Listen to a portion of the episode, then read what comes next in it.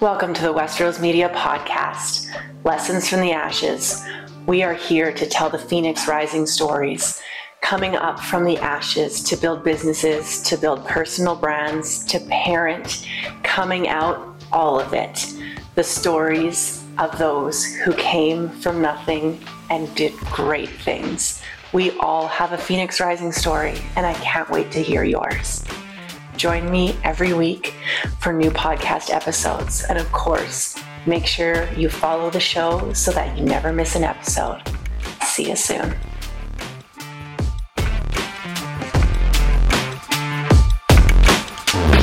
Hello and welcome back to Lessons from the Ashes, a Westrose Media podcast. I am so, so excited for a brand new guest who is new to the Westrose Media world and here to talk to us a little bit about human design and her stories. So Betsy, welcome. I am so glad you're here. Hi, thank you so much for having me. Oh, it's a pleasure. I'm excited. Um, we connected on Instagram a little while ago, and I'm just, I've been waiting for this conversation because I've been really curious about human design. And also I just, you know, some of these things, they really baffle me. Like I was talking to the Wild Sky sisters last week, and all of the stuff that they do, I'm like, very cool. I don't really understand it, but this is why I love to talk to people who know it, because then yeah. I just get to learn about it. And it's really, really cool. Totally. And I'm a little yeah. selfish, but that's okay. So the behalf theme, of us all. I know, right? It's my podcast. Yeah. I get to do it. That's so right. The theme of the podcast is Lessons from the Ashes. So we always talk first about a story, a time, something when you came from burning it all down, rising from the ashes. And of course, everybody has multiples of these stories. So I would love to hear one of yours, and no, you don't have to be fully risen to tell the story because we're all in different stages of this. So please. We all ever get to fully risen. I don't know. I don't know, I don't know if I believe there's a there there. I don't know. I don't, I don't know either. So would you tell us some of your story? Yeah, I'd be happy to. Um, hey, listeners, I'm Betsy Batista, and I work with Human Design and E F T. And um, I've been doing this work since twenty eighteen, and I love it so much. I'm so passionate about it. And I've had the pleasure of working with hundreds of clients from all over the world and teaching. And it's just a real joy to, to talk about this today with you. So yeah, you know, I think we do all have multiples, and I, I love that you acknowledge that, because um, one of the things that you get from the context of, well, astrology, especially, but human design too, is that we go through these life cycles, these like maturation points in our design where we'll go through a cycle of disruption. And it's, it's really about leveling up into the next stage of our own personal and spiritual evolution. But a lot of times that comes with challenge and things falling apart. And then it's through how we grow through that, that we reach the next stage and the next level of being more of who we are, and our life becoming more authentic each time. And so We we kind of go through this every decade, from the time we hit like thirty until we're like seventy, eighty, which is super fun. So anyway, my my very first big one that um that I had was actually at twenty-eight, right at the time of my Saturn return, and I was diagnosed with cancer four months after having my first child. And it's a weird thing to come face to face with your mortality when you're twenty-eight. You know, you don't think that yeah. that's something that you're going to have to do, and um, it really. The way that I was navigating that situation and the choices that I made were um, non-traditional, I'll say. I kind of chose a unique path of like combining holistic and also allopathic routes to my own healing, and playing a lot with diet and different types of medicine, and also like self-hypnosis and biofeedback and the power of the mind. And I really played with all kinds of things. And it's really weird because I actually joke looking back that I think I was actually healthier when I was like going through chemo and had cancer than I was before, or maybe even have been since, to be honest. But it's because I was being so deliberate about how I was showing up, and because I had to be. It was like literally life or death to do it. And I was looking at my four-month-old in the face, like, I'm not going to miss out on her whole life. You know, I, I won't do it. It wasn't even an option. Um, But that was actually the life experience that brought me to human design. And um, and it's interesting, I'm actually in the midst of another kind of Phoenix rising moment in my life right now. You know, my whole life kind of, I, I heard that this happened for a lot of people in twenty twenty-three, that like this was a year where like a lot of things fell apart for a lot of people. So, hey, if that's you too, you're not alone. Um, but yeah, my whole life kind of fell apart at the beginning of the year, and I'm, I've had to pivot quite a bit, but I, I already in just, you know, like eight, nine months feel more authentically myself than I have in my entire life. And I know there's probably just more of that to come. So yeah, it's a journey. Such, such a journey. Yeah. So can you tell us a little bit like that first Phoenix Rising, when you got this diagnosis and you had like a little baby, like what you say, yeah, I did all of these things. Like, how did you, did you first panic and then start researching? Like you, oh, you made absolutely. It sound very elegant. I'd love to oh, hear it was. Some more. I had no struggle. Everything was great through the whole process. Nothing was wrong. No. And I think that's the problem when we talk about things retrospectively after we're uh, been on the other, I've been on the other side of it for like a decade now. Right. Yeah. So I can talk about it like that now, but no, it was, it was full of angst, and it was full of, um, there was a lot of fear. There was And, and fear of making the wrong choices. And, you know, mm-hmm. I think, I think this is one of those areas where human design in particular is, I've found so applicable for people in their lives, is it really, the even the very foundational level of it introduces you to how you're uniquely designed to make decisions. And when I look back at that time where I was diagnosed, it was like, I had a lot of decisions to make about, yeah. you know, what was I going to do? What treatment plan was I going to follow? Where was I going to get treatment? Which doctors was I going to trust? Um, how was I going to eat? How was I going to live? How was I going to work? I mean, these are like, it's the minutia of our day-to-day life. We're making choices constantly, right? And I think that a lot of the agony that people feel when they're going through a big disruption is like, God, what do I do? And how do I know if I'm making the right choice? And what happens if I make the wrong one? And yeah. we're in tune with ourselves, and we can just kind of do the next right thing. I think that's the key when we're in the midst of a big life shakeup, is like, don't think about what's going to happen a week, a month, a year from now. Do the next right thing. Just keep putting one foot in front of the other, focusing on the next right choice. And at some point you're going to look back a hundred choices down the line and be like, oh my God, look how far I, I've come. I didn't even notice that I walked that far, but here we are. Right. Yeah. Oh, that's so true. And I think like when a big thing happens, like a diagnosis, then it like slaps us in the face, but really every day we're making these decisions that are going to lead us somewhere, right? Whether that, you know, leads us in a good path, a bad path, not that there's good and bad, but it, every single thing that we do leads us in one of these directions. I, I've been thinking about that so much lately, like how, like, I'm just obsessed with like habits and how those shape your life, because yeah. those are like the things you do every single day. Those are the real things. Like people are always like, I have this huge goal. I'm like, cool, but what do you do every day? And they're like, that doesn't matter. I'm like, oh, but it does. Like it really does. The, every single thing's And the things you do every single day are, those are the big things. And, oh, just hearing about that. So was there stuff that you changed in your like life and diet that you still do? Or was it just like a get through this period and then back to normal programming? That's such a good question. Um, I was really intensive about it while I was in treatment, um, mm-hmm. for obvious reasons. Um, and then you know, I, I changed everything. It was like, I had a regular spiritual practice. I, I mean, I went completely like swung the pendulum all the way the other way. You know, I went vegan, I went, you know, all the things. And then I found that actually that wasn't fully healthy for me either. And I started adding back in some more animal, like I, I adjusted as I went. Mm-hmm. Um, and that's where I was saying like, I, and I guess now that I look back on it, I was following my human design strategy by responding to each thing. It was like, I would do something and then something would happen and I would respond, and, you know, it, at each step along the way. And then after I was in remission and declared cured and whatever, I mean, I think I, I definitely slowly backslid, you know, it was like, okay, give me all the things that I've been like restricted from eating for this long, or, you know, and slowly my spiritual practice kind of, it wasn't every day, it was every few days. And then it was once a week, and you know, it kind of tapered off. And, and, and that's actually something that I've grappled with a lot in the years since, is like, a lot of times it's when we're under the wire and when we're kind of pushed up against a wall that we're forced into making these big life changes that are really transformative. And then how do we maintain the things that we learn in the long term. And I don't always think that's so easy.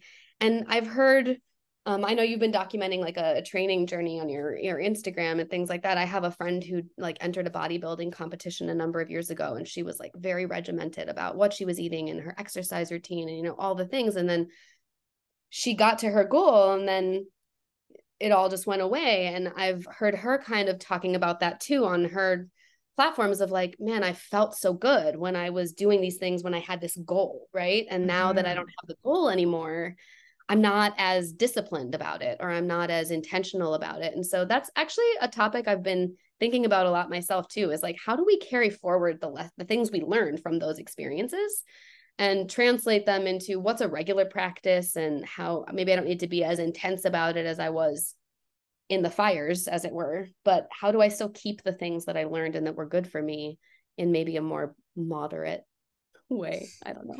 Oh, I really like that, because I think about it now, like when I was in the midst of like breaking down my marriage and rebuilding our family and like getting divorced, and like, I had to learn everything again. Like I got married when I was like practically a baby. So I had to like learn how to like do money on my own and do a house on my own and like parent on my own and change all of this stuff while my kids were still growing and I was still changing and I was coming out. So like every single thing I was like, do I actually like this? Do I not? Like everything, like food, clothes, everything. And I felt like so many things were changing. And then as soon as I got kind of quote unquote past it, all of a sudden I was like, oh, so like, am I fixed now? Like, is everything good now? Like, right. can I just I like, can I just sit back and, and then all of the things I wanted didn't fall in my lap. And I got actually kind of pissed off.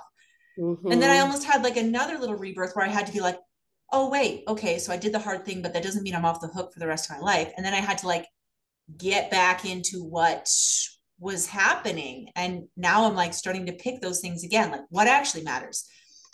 And it's been really yeah. hard and like quite an intense thing that I've just been like, okay, so I really, really loved how much drive and how much energy I had during that time, but it's not sustainable. Like yes. I was also was in like crisis mode a lot. Right? right. And now like trying to like access some of that drive without like putting myself into peril. Yes. It's hard because you almost get addicted to the drama of it. Yeah. And the you adrenaline know? rush. A hundred percent. You know, it's interesting as you're talking, because I'm thinking about the comparison between like what I went through when I was twenty-eight and what I'm going through now a decade later. Right. And I mean, back then, like I said, it was a life or death health situation. Like yeah. I did what I did because if I didn't, I was literally not going to be here anymore to make any additional choices. Like that was what I had to do.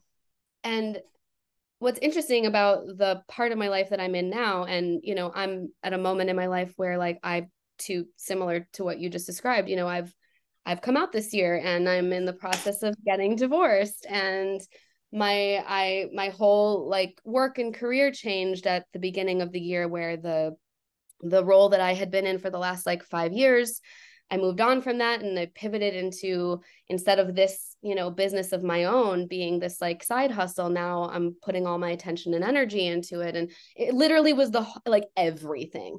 But mm-hmm.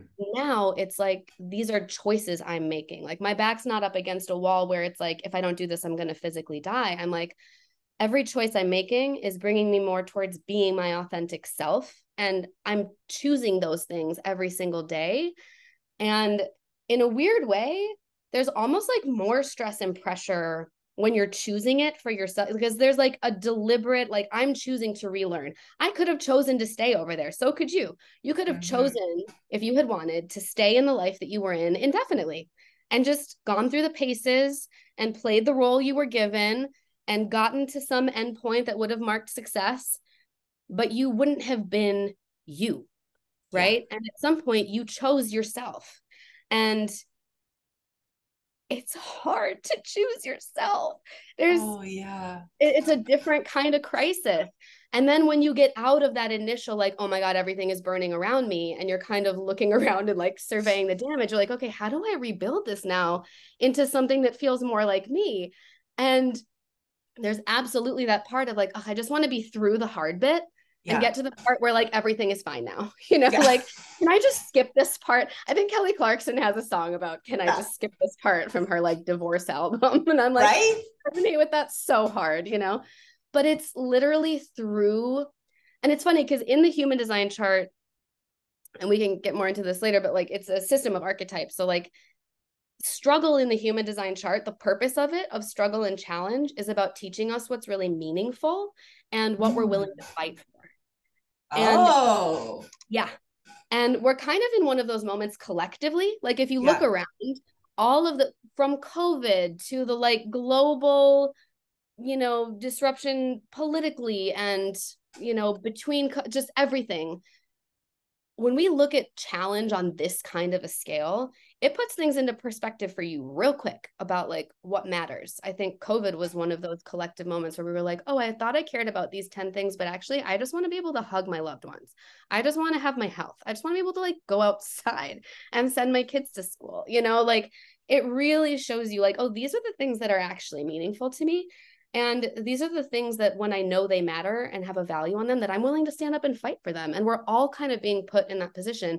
And we go through those cycles in our personal lives too, of like, you know, I'm, when you see what's really meaningful about being fully yourself, being fully self-expressed, receiving the kind of love that you want to receive, being the person that you know you are, where like that integrates your insides and your outsides. Like, you know, that's a, that's a whole journey of teaching you like what really matters and being willing to stand up and fight for it. And it's through that challenge of figuring it out, of having to relearn everything and relearn who you are in the context of this new reality, that then again, like you get through it into the other side and you look back and you're like, wow, that was really hard, but that was so worth it. Right? Like ideally at the end, you say that was so worth it. Yeah. Oh, I love this. And also like the end point shifts too. Like I think about that now, like the thing that got me through wanting to burn down my life was like, someday I'm going to have like this, like a, a love like Taylor Swift sings about, you know, or Taylor Swift herself, either, or I will take either. Um, you're listening, she's, Taylor. She's slightly occupied at the moment. It won't last. Don't worry. Reputation's coming out. It's fine. It's fine. Um, So many people are going to come at me about that. Uh, they care. Are. Oh no. I don't even care. It's a divisive topic amongst right. So, but like my whole goal was to like find that partner and have that love. And now that's not my goal at all anymore. I'm like, oh, the love I was looking for was me, which sounds so cliche, but it is so true. Like, I don't like, I'm like dating. I'm happily in my single hot girl era and like really enjoying it. But I am not like desperately looking for somebody to complete me. And it's so interesting because I thought when I was like in like the hardest part, I was like, that was the only thing I could look at. It was like this huge storm around me and it was the guiding North Star and it was the only thing I could look at. And now that I'm through that hard part, I'm like, oh, that's not actually like, if that happens, great. But if it doesn't, I still got what I wanted, but better. And it's such a cool thing to like figure out. And you know what? I've talked to so many people, again, because this is the context of the journey I'm personally on right now. I've talked to so many people about like that being the greatest gift of the coming out journey, if that's yeah. a journey you're on, is falling in love with yourself, maybe for the first time, like coming mm-hmm. to really love, be able to love and accept who you are and feel what it feels like for other people to love and accept the true you. And, you know, it, maybe it is cliche, but some cliches exist for a reason, you know? Right? It's like, at the end of the day, like your core relationship beyond all relationships is with yourself. Yeah. Like from the day you're born till the day you are, you till, till the day you are, till the day you die. Well, you've got you, you've got yourself yeah. and other people come in and out in different contexts. And, you know, you have long relationships and short relationships, but you've got you forever. And it's like, what's your relationship with yourself? Yeah. And I think so many people skip past that. Like, it doesn't matter. Yeah. Or they just, they want someone else to fix them. And I'm like, no, dude, like I, I want to be happy on my own. And like, when people are like, oh, I just, I want someone who needs me. I'm like, I want the opposite. Maybe it's because right. I have so many kids, but I'm like, I want someone who you got just, plenty of people who need you already. Right? I want someone who just wants me. I want someone who's just like, hey, I saw a funny thing and I thought of you, or, hey, do you want to come over to my house? Or, you know, like I want just yeah. like someone who's like, they're fine on their own. They're not going to fucking lose their shit if I say, no, I'm tired, you know, but I just, it's so interesting how things change like that, because I thought for sure, I was like, I need someone who completes me. Yeah. You know, well, I need all taught. Of these things. Yeah, it's true. what we're taught relationships are. But there's there's a real power in that, of someone being like, you know what, I don't actually need you. If you weren't here, I'd be okay. But yeah. I want you around. You make my life better because you're yeah. I yeah. love you. There's power in that. And sometimes right? people think it's less than. They're like, no, if someone doesn't really need you, then it's not real love. And it's like, actually, that sounds like codependency to me. A yeah, that bit. sounds terrible. It's like chocolate cake. I don't need it to survive, but oh my God, my well, life is better because of chocolate cake. Are you sure? I don't know. Chocolate cake is pretty good. Okay. So I did, like, I don't lie to my children often, but I did tell them that if you don't eat enough cake, then your period won't come and your period will be late. So we have to eat enough cake because I was so grouchy with P M S, right? I'm not gonna like lead them astray in life. I just want my cake. Like, just let me. It's a little bit science because your period can be late if you're stressed out. So I'm just going on this pseudoscience, but like literally my kids are like, we should make a cake. Mom's really grumpy. I'm like, right. And they're oh like, okay, like, let's get a cake so that mom can get through this part and back to happy mom. I'm like, yes, let's do it. Boy, I've cake, ever heard. I might right? have to take this one. I mean, I might write a parenting book based on making cake. I don't know. I think you we'll should publish it, publish in a scientific journal, personally. I think, I think it's science. It it's for science. sure is science. Absolutely. Okay. So we've like touched on human design a little bit, but yeah. um, so I really, cause I put out on my Instagram, I was like, I want to talk to somebody about human design. And then I got connected with you to talk about it. And so like the reason I did that is because I like looked into it briefly. And then I saw that my type, that's what we call them, right?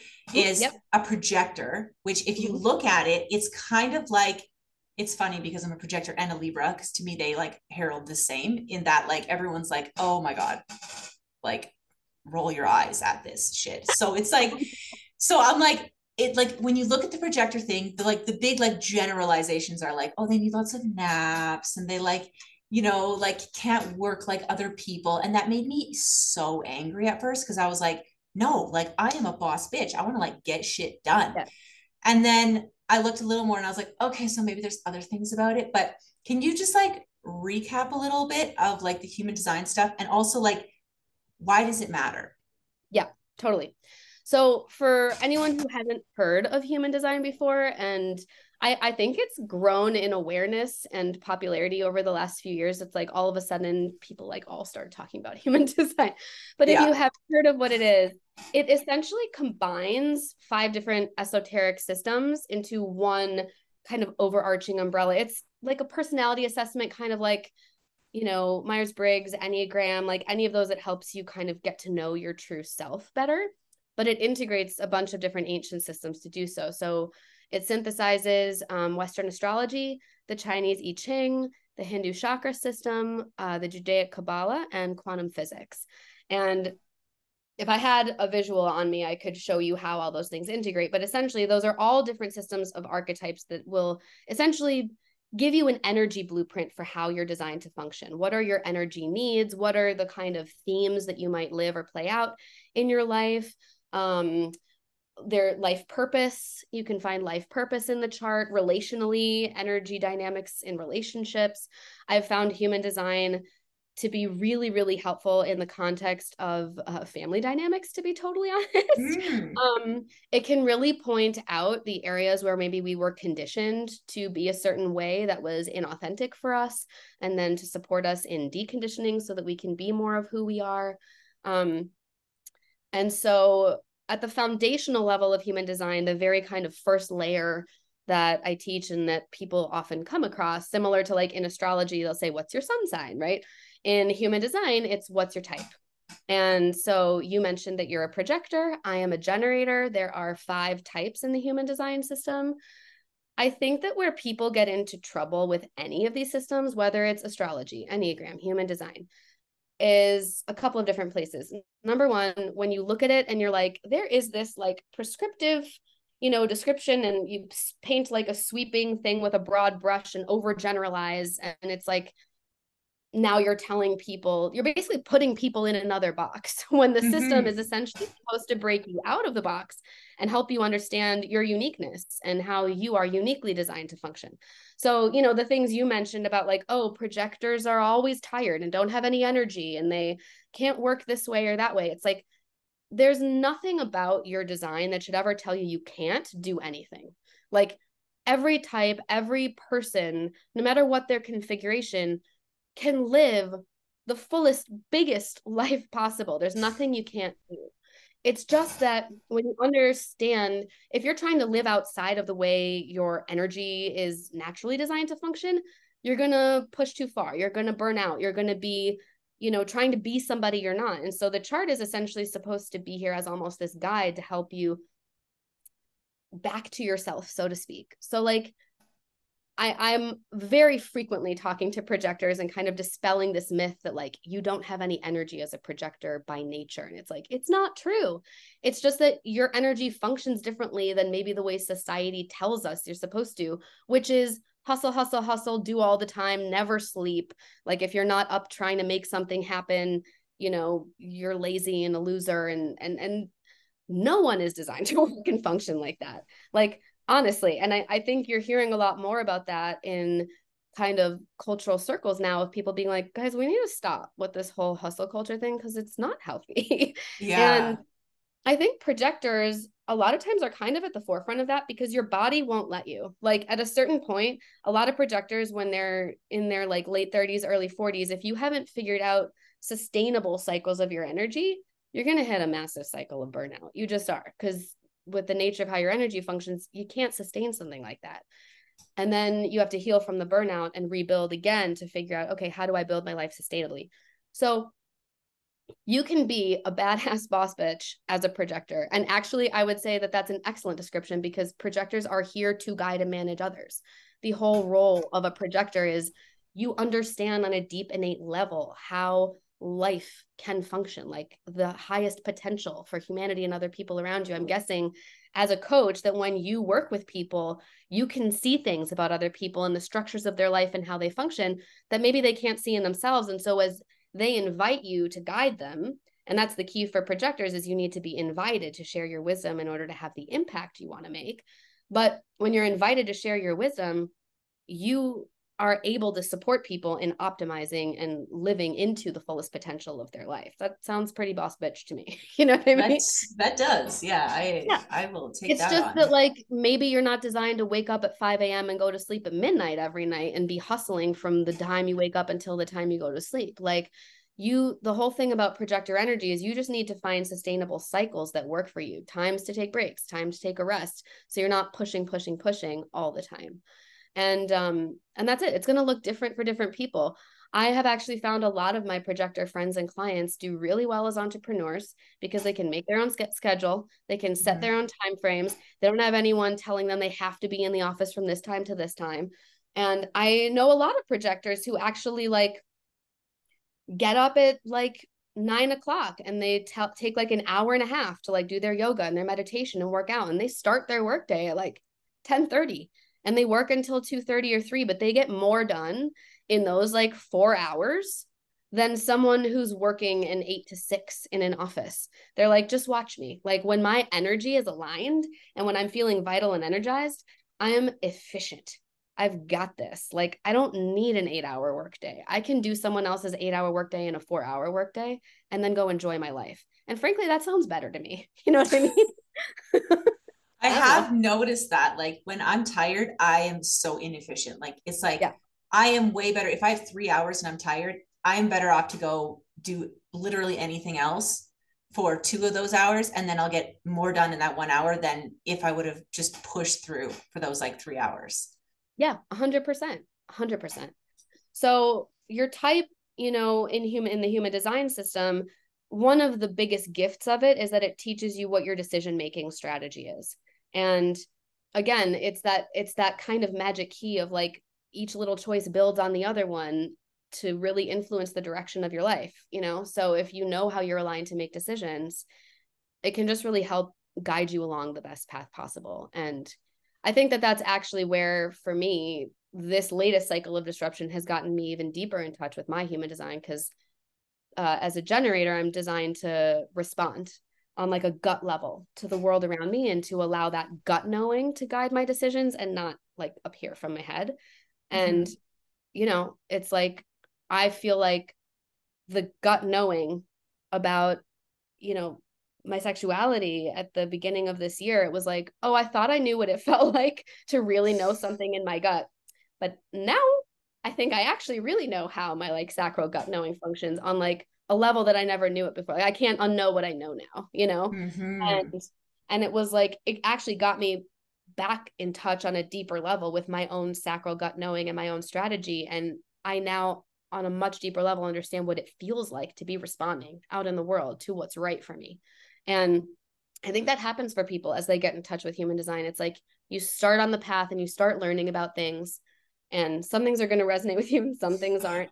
And as you go and you start seeing all of the ways that you're like, oh my God, wait, the person that I always thought I was, it was always okay to be that person. There were gifts involved with being that person. All the ways that I thought or was told I shouldn't be certain ways are actually like the gifts of my life. Wait a second, this is revolutionary. And you start like letting go of those beliefs that you inherited that told you you shouldn't be who you are. And you start getting in touch with how you make decisions. And this is multi-layered, right? Because it's a complex system because it integrates all these different layers. Type is just one of them. But the deeper you go into it and the more time you start working with it, and then you start seeing how these different themes are playing out in a tangible way in your life, because you have to take it from being conceptual into your lived experience, or else it just is this, you know, ideological thing. But I have found human design to be the most applicable system that I've worked with. And I've done my astrology, I've done my Enneagram, I've done my Strengths Finder. You know, I, I think we all have this deep desire on some level to really know ourselves, you know, and to know who and how we're designed to function in the world. And so this is just one of those tools, but I've found it to be a really effective one. So. Oh, I really like that. And when you were talking about like knowing, like knowing yourself and then being able to like listen to your body. I think that's so much of something that I learned too with coming out, is because I was pretending on so many levels, like my core thing I had to fake, you know, or change or mask. And so everything on top of that, every layer on top of that of like my personality or my choices wasn't quite right because the core wasn't quite right. So yeah. Then it's when I had to peel part of that off, I felt so, I think that's when you come out, you feel so discombobulated because yeah. all the other things, it's like you took the bottom layer of your Lego castle out and all of the pieces fell and you're like, oh my God, now what? But yeah. now I feel like I understand myself so much better. Like I never understood how people talked about like just knowing in your gut. I was like, what is that? Like the only thing I feel in my body is severe anxiety. And now I don't have any anxiety. which, which can is, be confused for gut knowing.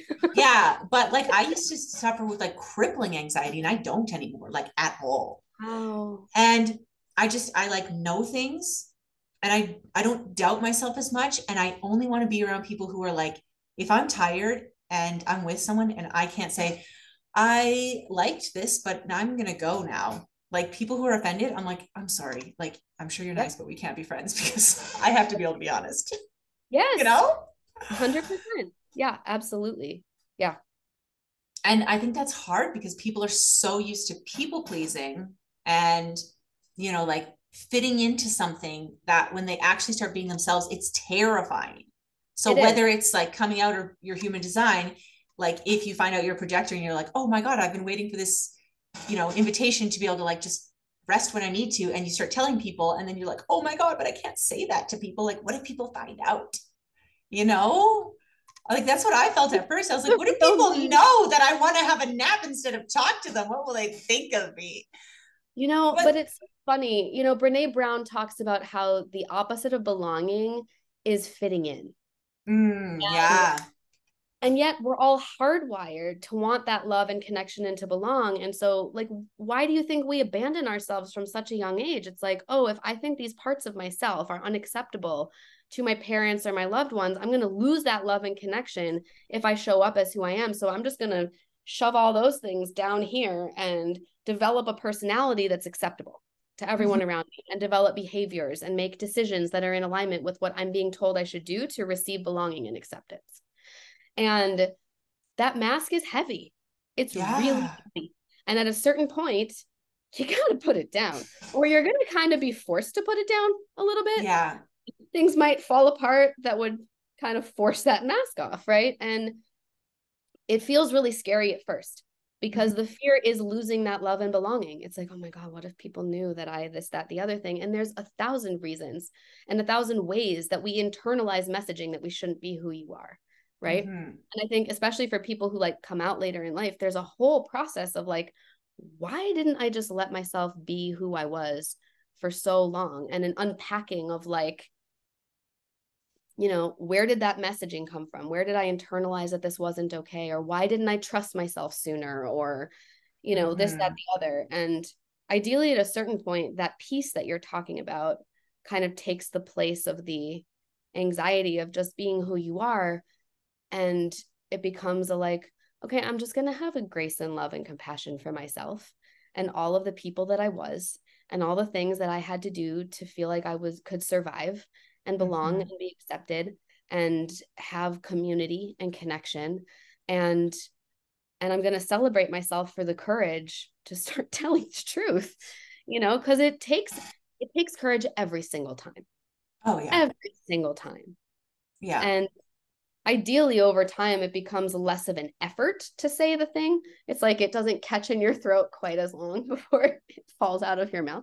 Yeah. Um, but you know, I think that there, there's, people don't talk about the grief, I think, that comes with the journey of discovering yourself. And again, yeah. whether, like you said, it's a, a coming out journey or it's a discovering who you are. I mean, when I first looked at my human design chart and I saw like the purpose markers there and all these things that I could hear the voices in my head that had told me for so long that this quality that was being reflected back to me from my design was bad.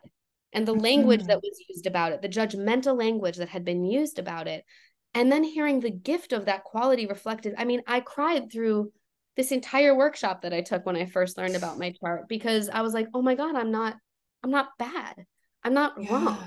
Like this was all just some other misunderstanding and misinterpretation that someone else tried to hand me, but there was never anything wrong with me. And that's something that I hear so often from clients is like, I feel like you just gave me a permission slip to be myself.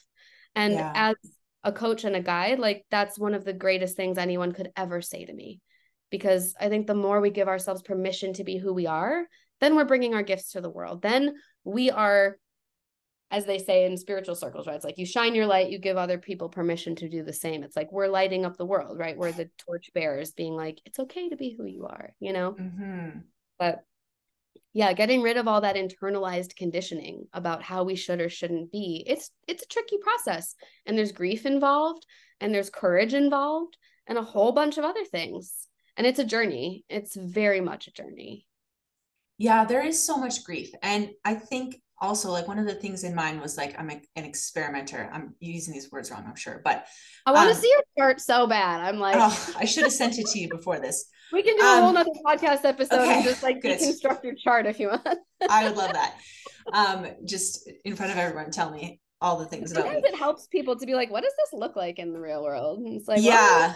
Well, okay. We'll, we'll do a part two for anybody who is listening. Okay. So, but one of the things is like about being an experimenter and like trying things out. And I've always, always like my absolute life motto is fuck around and find out. Like that's always been how I feel. And I went through this grief, especially with the coming out. And I was like, why did I like, I had this part of the process where I thought if I would have just known sooner, then I would have saved all of this heartbreak for all of these other yep. people.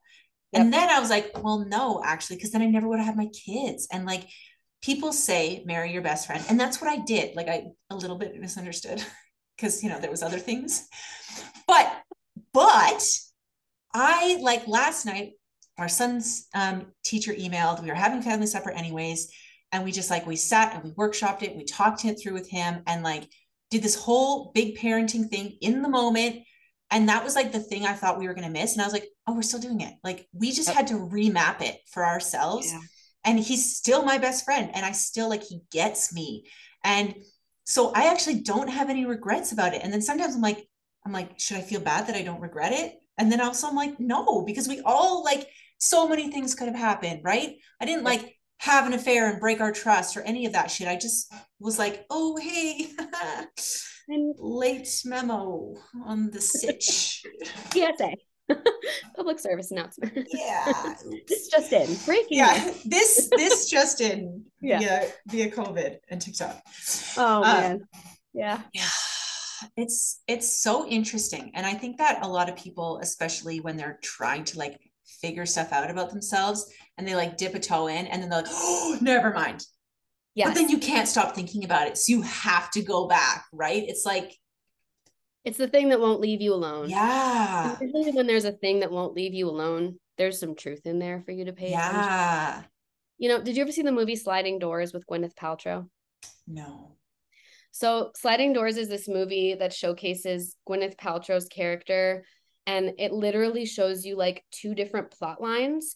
One that is initiated by her making a train, and one with this small little thing of if she missed the subway, she bumped into someone on the way, and when she got there, the doors had closed and she missed the train. And this movie literally follows her life with these two different plot lines of what happens if she gets on the train and what happens if she misses it. And her life diverges in such a crazy way because her character, when she makes the train, ends up getting home at a time and discovering that her husband is having an affair. Mm. And that changes her whole life, right? But when she missed the train, she never walked in on them, right? So then you see how, and I just love this as an analogy because I think we do this to ourselves all the time. We're like, oh man, I wish I had just like a crystal ball that would show me if I made this decision, my life would go this way. And if I made this decision, it would go that way. And then I can make an informed choice and make sure that I'm like doing the best thing for me, right?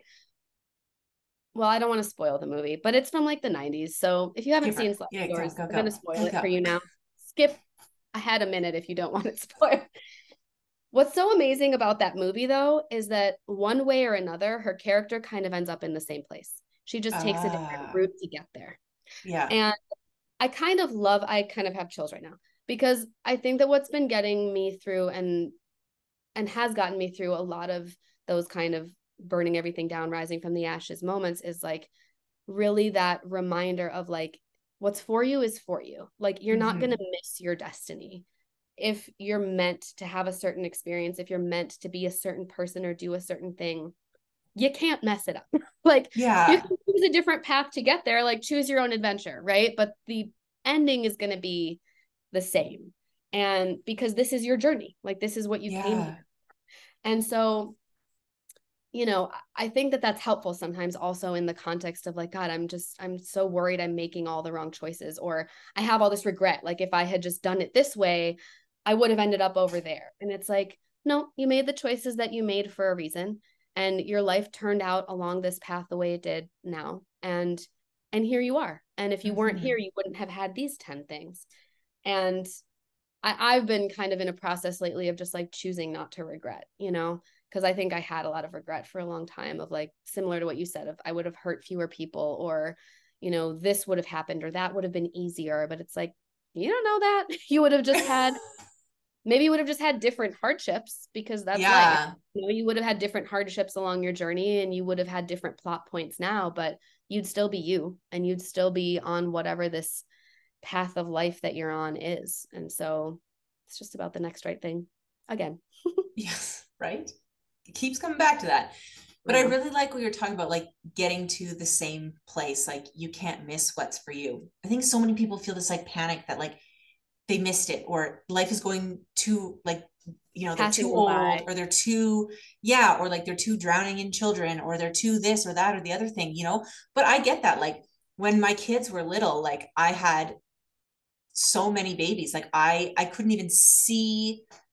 Like I was looking back and I was like, I don't change any diapers anymore. And I used to change like, I don't know, thirty a day. Like poop and diapers was a very big part of my life. And now it's just fifty percent not, of your time. Right. But like when I see young, like people with younger kids now. Yeah. And people used to always say to me like, oh, cherish this time, blah, blah, blah. Like all this like bullshit. And I wanted to be like, punch the, punch that Karen in the, right in the face. You cherish it. You come over to my yeah. house and change all the diapers and you cherish yeah. it. I hated that. But now I just, I'm like, whenever I see them and I, like, I feel like it's not like a shitty time to talk, I'm always like, you're going to survive this. Yeah. You know, like, okay. And I like people, some people say, oh, I miss the baby stage so much. I don't at all. Oh my God. That was so hard. It was so yeah. hard. And now I get to like know their personalities and like learn about them, and they teach me things. And I'm like, this shit's where it's at. Like, just, I know, I know I'm being naive because I haven't reached teenager yet. And people are going to be like, just you wait, but just let me enjoy people it. People still do that to me. Yeah. Uh, one of my oldest is nine and a half and people are like, just wait till you get to the teenager stage. I'm like, thank you. I will wait. Yeah. I appreciate you trying to like skip right. ahead to that stage though. Yeah. Right. yeah. But I think it's just, it's so cool. Like I do, I have like a lot of like, oh, am I going to fuck my kids up? I know everybody has that, but especially because I'm like, I don't want to like impart things on them that they're going to have to like rediscover about themselves in their thirties. But also I'm like, well, I'm only just doing the best I can. Like, how am I supposed to manage that? I'm always like, be yourself, but like, also like fight against, you know, the man, but also like, listen to your teacher. Like, oh my God, know, right? It's so much. You know what made me feel better about that recently is every new generation inherits literally a different world than you had when you were growing up. So like yeah. when you were being raised, there were all these things that you look back and you're like, I'm going to change all these things for my kids. Right. And then you do to a certain extent. And look, we end up passing down some of the stuff we inherited, even if it's just a little bit, because it's what we know and we do our best and whatever. But then the reason that there's always a disparity and kind of a butting heads between parents and children is because they're like ten steps ahead of whatever world we were living in when we were growing up. So there's literally, right. there's literally a new set of circumstances that they're being yeah. raised in, and a new idea. I mean, God, when, I, when we were growing up, you know, the, the gender spectrum and the spectrum of sexuality and all of the, you know, like the things that were like culturally acceptable when we were growing up are like horrifying to look back and watch now. And we didn't think anything of it. No. You know, when it was happening, we were like, that's normal. Yeah. And now we look back and we're like, how did that person just say that on television? Like it was nothing. Like imagine what was happening behind closed doors if they were talking like that on in public, right? But that was the norm back then. And yeah. so we had to evolve ourselves past that point. But now our kids are going to evolve into the next level. And so of course they're going to butt heads with us at a certain point because we're back over here. We're like, look at all this progress we made for you. We're trying to get over there. You know? Yeah. And that's how it's supposed to be. So I'm like, you know what? I don't understand the context of everything that they're going to be evolving through because we, our generation had our own journey of evolution. And then they're, we're like passing the baton, and there is a certain extent to which we're not going to be able to understand everything that's theirs to do the same way our parents couldn't understand us half the time, you know? Mm-hmm. So I don't know, that made me feel better. I was like, well, there's only so far we can take them anyway, or we can, so much we yeah. can do with the limitations of our own consciousness compared to theirs, because they're literally growing up in a different time and a different cultural zeitgeist, you know? Yo, and it's so different. Like, mm-hmm. I even think like, I thank God there was no cell phones when I was a teenager. Like, oh my God. I don't even know. That's the thing I regret for them. I'm like, I wish we could just like take away the technology for your childhoods. Right. Like my son already, he's nine and he's like, everyone has a phone except for me. I'm like, okay. And that shall continue. Thank you for also holding out. My children also do not. And oh I'm, my God. Like, and I will die on this hill. Oh my God. Me too. I'm like, no, you're not I'm, getting a I'm holding phone. Out as long as I possibly can. I'm like, yeah. Oh, I know. My daughter's seven and she wants her own YouTube channel. I said, not, not, absolutely not. Never. No. I'm like, when you're eighteen, you give her baby. She's like, you're choices. Mean. And I'm like, oh, yeah, you're right. I am mean. Now but my someday, daughter, when I'm eighteen and get my own cell phone, this is what I'm going to do. And I'm like, great. When you're eighteen, give her. Do whatever you want. Yeah, I know. I will say Aww. Too, human design has been hugely helpful for me in terms of knowing my kids' mm. energy design. And, and I've heard so many other parents say this as well, because, you know, your kids are different humans, you know, like they each have their own needs. They each have their own. And I think as they get older, you really starts to shine, right? Like their distinct yeah. personalities and their distinct, you know, ways of functioning and interests and how their energy flows. But I, I remember actually, I did a whole like family consultation for somebody who has like six kids. And I did a whole thing for like her and her partner and then each of their children. And she literally changed the configuration of how her kids sleep.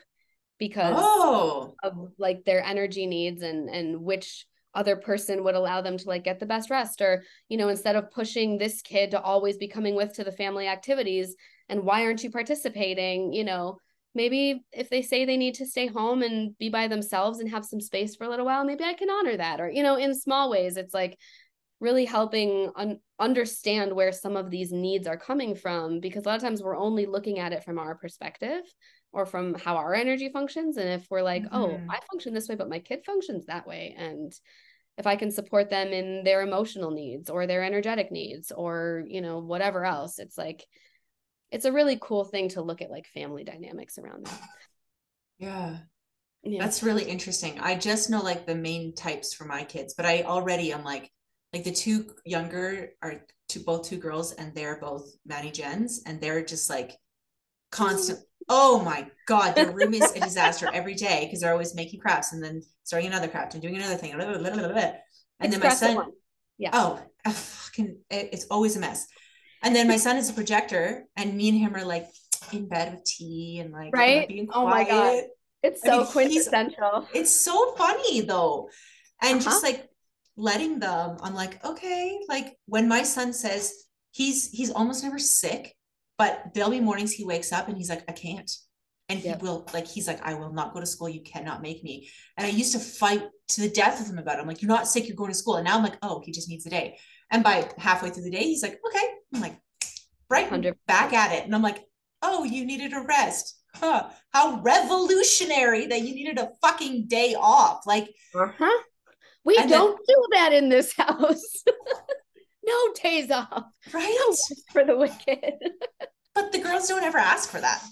Mm-hmm. Yeah. They have different needs. It's really wild on such a basic level. And I mean, once you start getting into the layers of it, it's really, really fascinating about how all those things weave together. Like, um, you know, I, I always tell people, like, start with your type and strategy and then move into like the centers. The centers of the chart relate to the chakras, and whether they're open or defined in your chart will tell you about like the unique way you run that type of energy.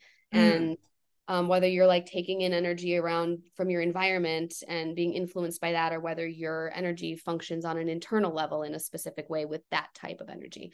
And, and that's a place where people get a lot out of like, oh, I was always called the drama queen in my house and told I was so hyper emotional, but actually I had an open emotional center and I was super empathic and I was just amping up all the emotional energy in my house and mirroring back to my family how wildly emotional they were being. And so I was called the drama oh. queen, but really I'm just an empath.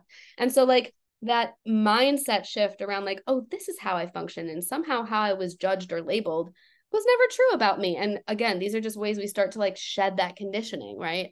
Um, and then, so I tell people like type and strategy, then look at your centers, and then go into your profile, which starts telling you about like the qualities and characteristics that you walk through life with and what makes you feel safe and your style of making change and learning and things like that. Like when you were talking about, I'm an experimenter and, you know, my, my motto is fuck around and find out. I'm like, I bet I know what your profile line is based on that information alone.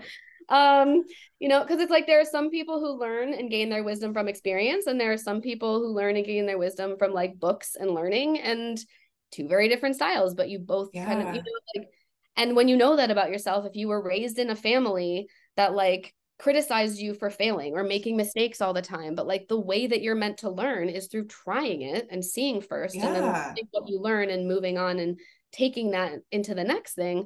But you're so afraid to make a mistake that you won't try anything. You're like going against your nature, you know? So like, it's all these little ways, again, they all just kind of layer on each other. And then we get into purpose and all the like little gates and channels and all the nitty gritty details. And it's all just fun. I could talk about it forever, but you know, I, I think that if people like dip their toe in and start learning about this part and then that part. And, and it all just kind of paints a bigger picture of, of some of the ways that you're designed to function. And it's really cool to see. So I love that. Okay. So I always ask at the very end of podcasts, if there is somebody who's in the ashes right now, like shit's not working, or they're about to light the match, is there a piece of advice based on like what you do that you can give them of like, if you had to hand them a lifeline, what would it be?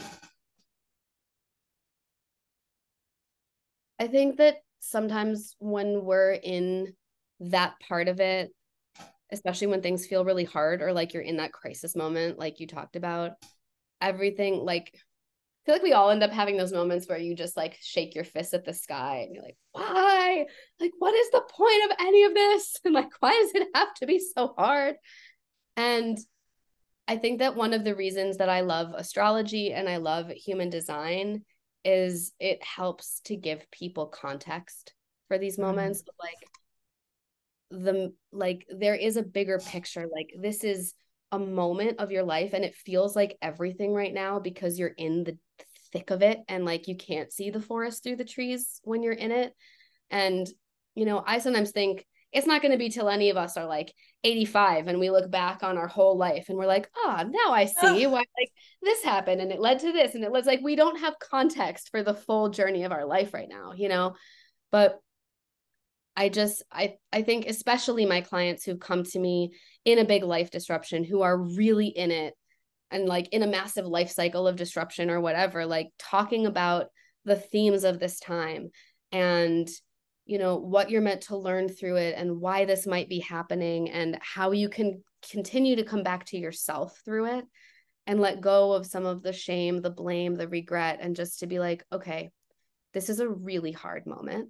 Mm-hmm. And I know that I'm going to understand it better on the other side, but I won't necessarily right now. And so, you know, kind of like I said at the beginning, it's like, just do the next right thing.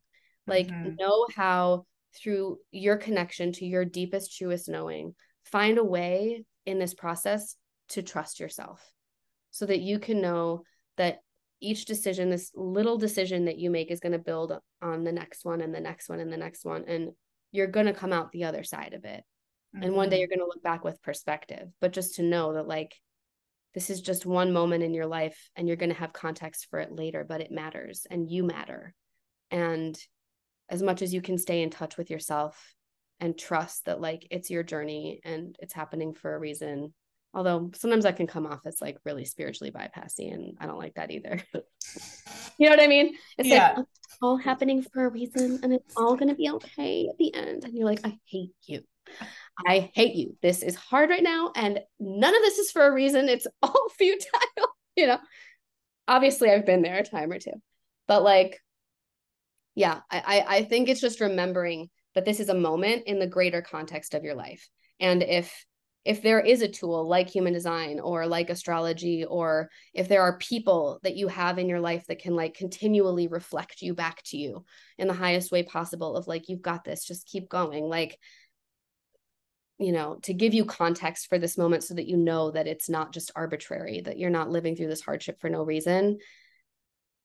It it can really, really help. I think the context helps, and, and just focusing on doing that next right thing. Like, you don't have to know what's going to happen. Just keep doing the next right thing.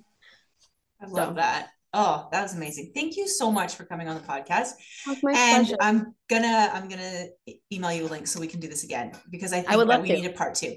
But um, if people want to find out more about you and what it is yeah. you do, or even about like, if they're like, what is human design? How do I find that? Can you yeah. let them know how to contact you and how to find out who they are? Slightly. Yes. How to find out. But let me tell you who you are. No. Um, so uh, you can go to my website, first and foremost, betsy batista dot com. There is actually a place on uh, my website where you can run your human design chart. If you're like, all right, what is this? And what does my chart look like? Um, there's a link in the top navigation to run your chart, and okay. it'll pop up some cool descriptors. I also have like a free report you can download as like an introduction to human design from there. So these are all free resources that you can start with.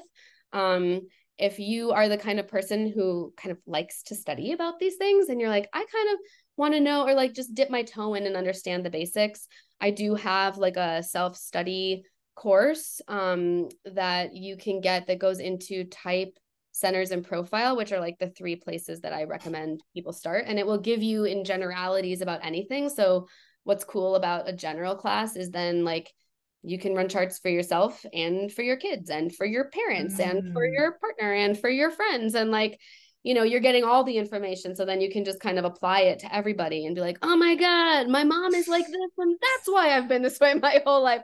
So if you want to blame your parents for everything, just go take this class. Just kidding. Half kidding. Um, So there's that. And then if you're like, I want to know about my chart, and I really like am the kind of person who wants to dive into the deep end and understand some more of those details and have a person who can like contextualize all this for me, um, you can always book a reading with me as well. And we'll take a look at your chart personally, and we can go like bit by bit and do like a technical thing, or we can talk about life purpose. If you're in a massive cycle of disruption yourself and you're like, I want some of that context, like what is going on in my design? Like, what does any of this mean?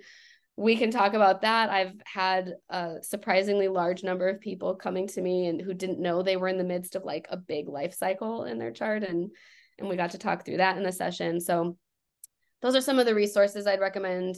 Um, you can go to my website, run your chart, download the free report. You can dive in on kind of the, the self-study end with the class, or you can book a reading and we can get personal with it and dive into all the details if you want. And you can also find me on Instagram at Betsy Batista Official. And I post some things there about like the transits and also sometimes my thoughts that I'm responding to related to human design in the world, and just another place you can find me. Awesome. And I will make sure that those links are in the show notes, but thank you so much. This has been amazing. I loved getting to know you more and chatting about all these things. And yeah. um, yeah, I can't wait. Make sure that you stick around. We will have round two probably in a little bit. So um, I am excited, and thank you so much. And as always, make sure you share that this podcast with a friend, especially anybody who is going through it right now and needs a little help and love. And I can't wait to see you next week on Lessons from the Ashes of Westrose. Hey, I'm Stephanie Rose, and I am the host of the Westrose Media podcast, Lessons from the Ashes. Make sure you follow me on Instagram and on Threads and on TikTok and all the places. My handle is at Westrose Media. Check out my website too. There are so many resources for people just like you, people who are climbing out of the ashes, ready to make a new life. I got you, babe. Make sure you follow along. Make sure you subscribe to the podcast. That way you never miss an episode, and I can keep doing the magic. I can't wait to keep going. Let's get into it.